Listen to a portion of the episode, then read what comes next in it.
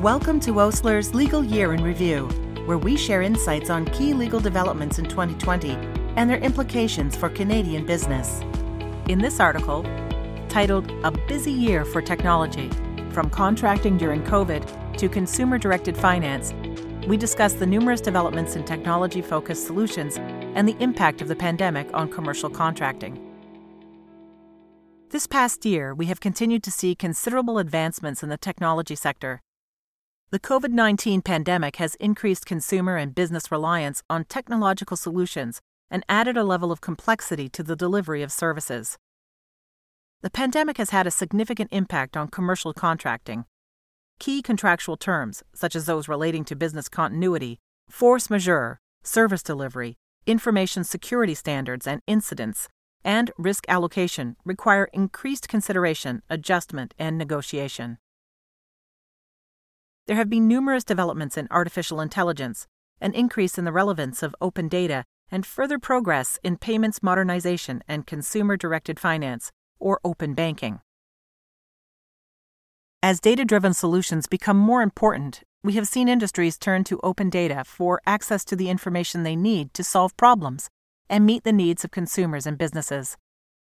Additionally, there has been an increased need for the efficient and reliable delivery of financial services to both individuals and businesses, which has caused a heightened focus on Canada's payments modernization and open banking initiatives. Commercial contracting and COVID nineteen. The COVID nineteen pandemic has presented challenges and unique issues for commercial contracting that should not be overlooked. These issues are often not adequately addressed by an organization's standard provisions or risk management framework. Contract negotiations have become more challenging in light of the uncertainty of the business environment, with delays and rapid change impacting timelines. In addition, a fresh look at many key contractual terms is required to assess whether and the extent to which they should be adjusted. For example, business continuity terms. Both customers and suppliers may need to consider the business continuity provisions to take into account potential impacts and recourse associated with the COVID nineteen pandemic. Customers may wish to conduct additional due diligence to review the supplier's business continuity plan. Suppliers will have to ensure their business continuity plans are able to meet customer requirements. Force majeure and change in law terms. Parties should consider whether standard force majeure provisions and definitions, as well as provisions regarding changes in law and their impact on the contractual terms, are sufficient to provide the intended risk allocation. Service delivery requirements. Provisions may need to be adjusted to account for the impact of the COVID nineteen pandemic on service commitments, milestones, or timelines. Consideration needs to be given to items such as remedies for late delivery, risks associated with future state delivery commitments, and the ability to meet standard service level commitments. Security standards, protocols, and processes. The framework associated with security may need to be assessed and adjusted to account for the fact that services are, in many cases, being delivered in a work-from-home environment. Certain security requirements may not be possible to achieve in light of this change, and alternative mitigating standards may be appropriate. Similarly, security incident monitoring, notification, and management protocols may require adjustment to account for the way in which services are currently being delivered. Artificial intelligence. A I continues to be of central importance to developments in technology and innovation. It is increasingly being adopted in various sectors and verticals, including financial services, telecommunications, supply chain, transportation, and retail. As A I becomes more prevalent, there has been an increased emphasis on the development of standards to address potential risks that accompany the application of automated decision-making. Organizations should be aware of these standards and how they will apply to their own application of A I and big data decision-making. These are some examples of areas where there is an increased focus on A I standards. There is growing concern about the ethics of using A I. In response to this, there has been greater focus on ethics standards in M and A transactions and commercial contracting. In many cases, this results in specific terms being imposed on service providers and organizations regarding their ethical practices. Such terms can require compliance with ethical declarations and statements such as the Montreal Declaration, which sets out ten principles and eight recommendations to help guide the development of ethical A I. To address these ethical concerns, new organizations and consultants have emerged to assist with these efforts. For example, the Montreal A I Ethics Institute helps organizations comply with ethics declarations, like the Montreal Declaration. The use of A I combined with big data raises concerns about the risks related to the use and consumption of the underlying information. The role of de-identification of data has become more important in the construction of A I models and in A I's use of big data, as it can serve to mitigate these risks. Organizations such as the Canadian Anonymization Network, CANN, are working to develop a framework of principles for effective anonymization that are technologically and sectorally neutral. These efforts are expected to help organizations feel more confident about their use of A I and big data. The growth of A I has been accompanied by concerns surrounding the privacy implications of A I's applications. This November, the Privacy Commissioner of Canada published a number of recommendations on reform for the private sector privacy legislation PIPEDA. The recommendations propose new exceptions to consent requirements, which would allow data to be used for the training of A I and the development of A I initiatives. The recommendations also propose to add two new rights for individuals to challenge A I decision-making: a right to meaningful explanation, and a right to contest. The rights would bring Canada closer in line with recent European Union changes to provide more protection to individuals regarding their personal information. The recommendations also propose that all automated decisions be regulated. If implemented, this change may have a profound impact on future A I developments. Principles, standards, and services relating to A I continue to develop and evolve. Following the establishment of the CAN C I O S C one oh one twenty nineteen standard on the ethical design and use of automated decision systems that was published last year, the C I O Strategy Council has launched an A I Ethics Assurance Program in collaboration with K P M G. The program will help organizations obtain assurance that their controls meet the criteria for ethical design and use of automated decision-making set out in the CAN C I O S C standards. Similarly, the O E C D, which adopted its principles on artificial intelligence in twenty nineteen, continues to develop and evolve its A I principles. It recently launched the O E C D dot A I Policy Observatory, which combines resources on A I and facilitates a dialogue between multiple stakeholders in order to develop effective and fair A I public policy. The continued proliferation of competing standards will pose significant challenges to both developers and users of A I as they seek to take advantage of the promise of A I in a way that meets what is fast becoming a patchwork of potentially overlapping and differing requirements. As we look ahead to twenty twenty-one, we expect that A I will continue to be incredibly important to technological developments and innovation in Canada. It is likely that we will see these ethical standards and data governance frameworks start to shape how A I is applied and developed, and as they continue to develop, we hope that there will be a convergence of standards worldwide to facilitate and foster a consistent approach. Open data. Open data has become increasingly relevant in the Canadian innovation landscape. Open data is defined by the Government of Canada as structured data that is machine-readable, freely shared, used, and built on without restrictions. While not widely known, the Canadian government was one of the leaders in the establishment of the Open Data Charter. The COVID nineteen pandemic has demonstrated how open data can be leveraged to exchange information and to accelerate research, particularly when paired with advances in A I that are often reliant on large volumes of structured data. Companies across sectors may start to use open data sets more frequently in their research and development. Here are some noteworthy observations from our survey of Canada's open data landscape in twenty twenty. A majority of the provinces and territories have adopted open data policies, directives, or guidelines. Most of these provinces also have open data websites or portals, evidencing an interest in leveraging open data solutions in the public sector. Additionally, several provinces and territories have adopted open data licenses in some form. The federal government's license version two point oh is drafted in a largely permissive manner that permits copying, distribution, adaptation, and exploitation for lawful purposes.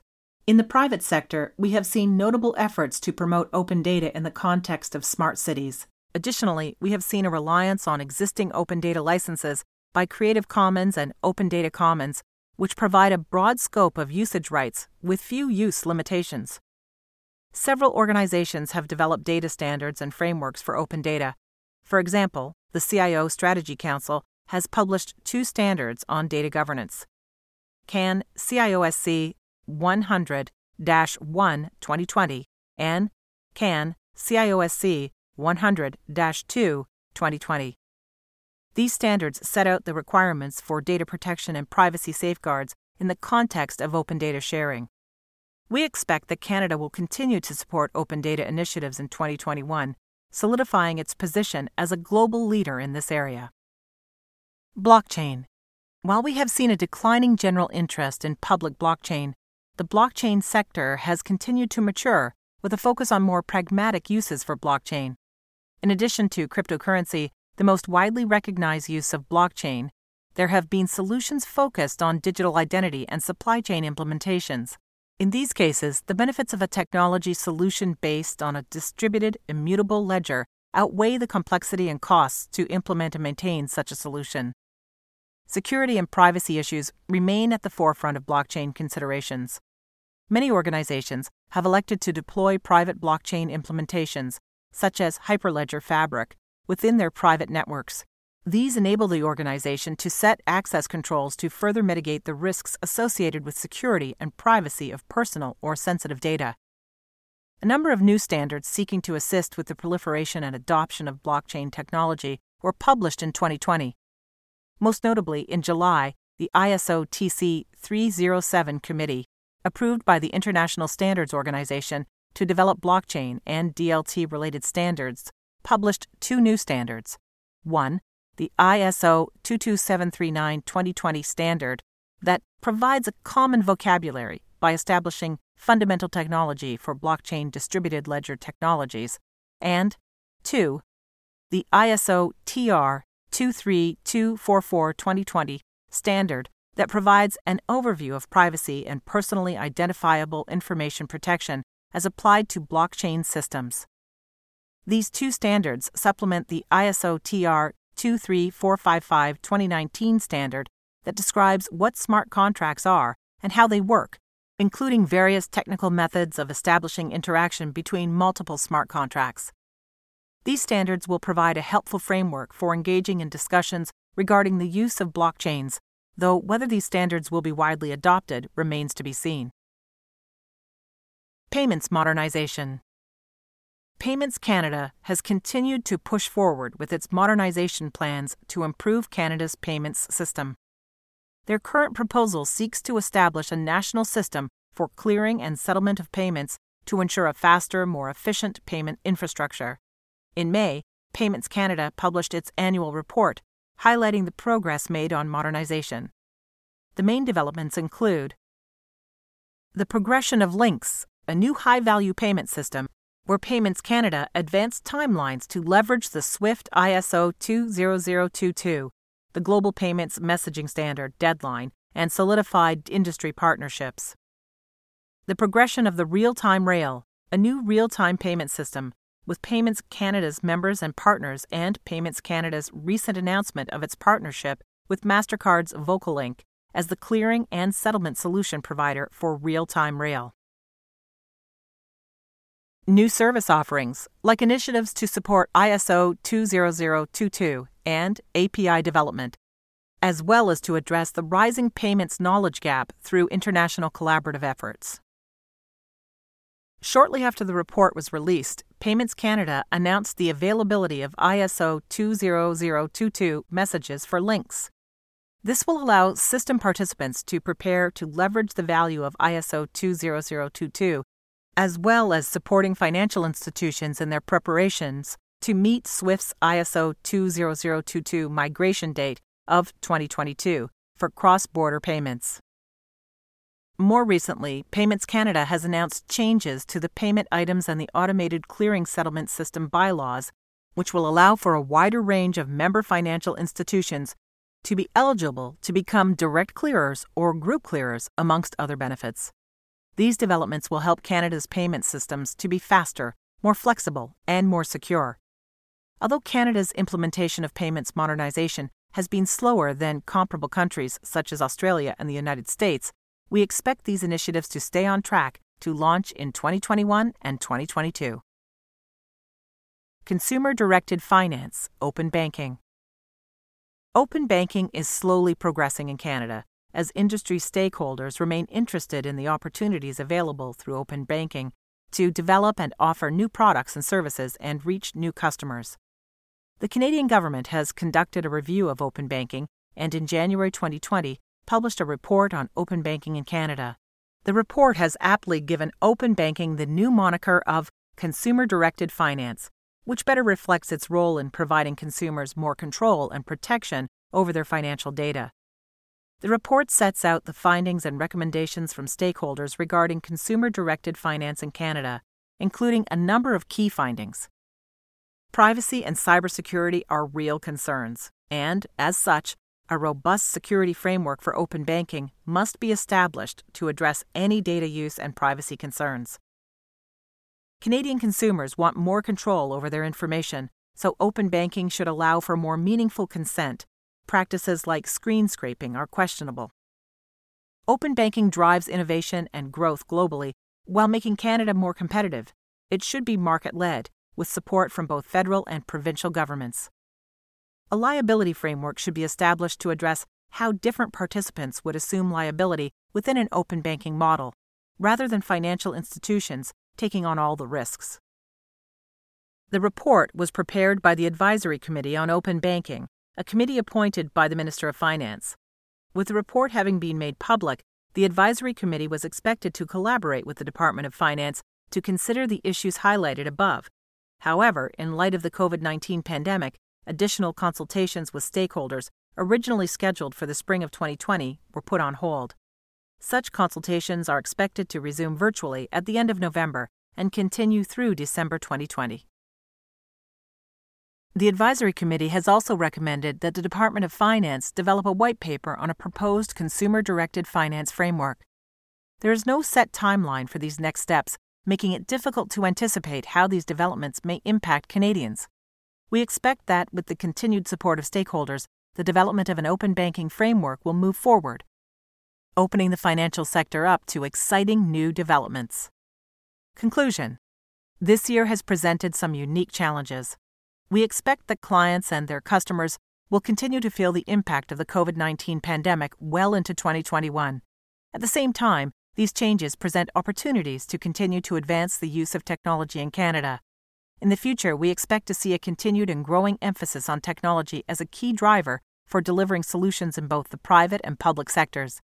As standards and governance models for these technology-focused solutions are deployed more widely, it will be important for stakeholders to be aware of developments in this rapidly changing area. Legal Year in Review is brought to you by Ossler, Hoskin and Harcourt, L L P. Ossler is a leading national law firm with a singular focus, your business. We advise clients on an array of domestic and cross-border legal issues, drawing on the expertise of over four hundred lawyers to provide the answers you need when you need them. Our Legal Year in Review provides general information only and does not constitute legal or other professional advice. Specific advice should be sought in connection with your circumstances. For more information about Ossler, please visit our website at ossler dot com.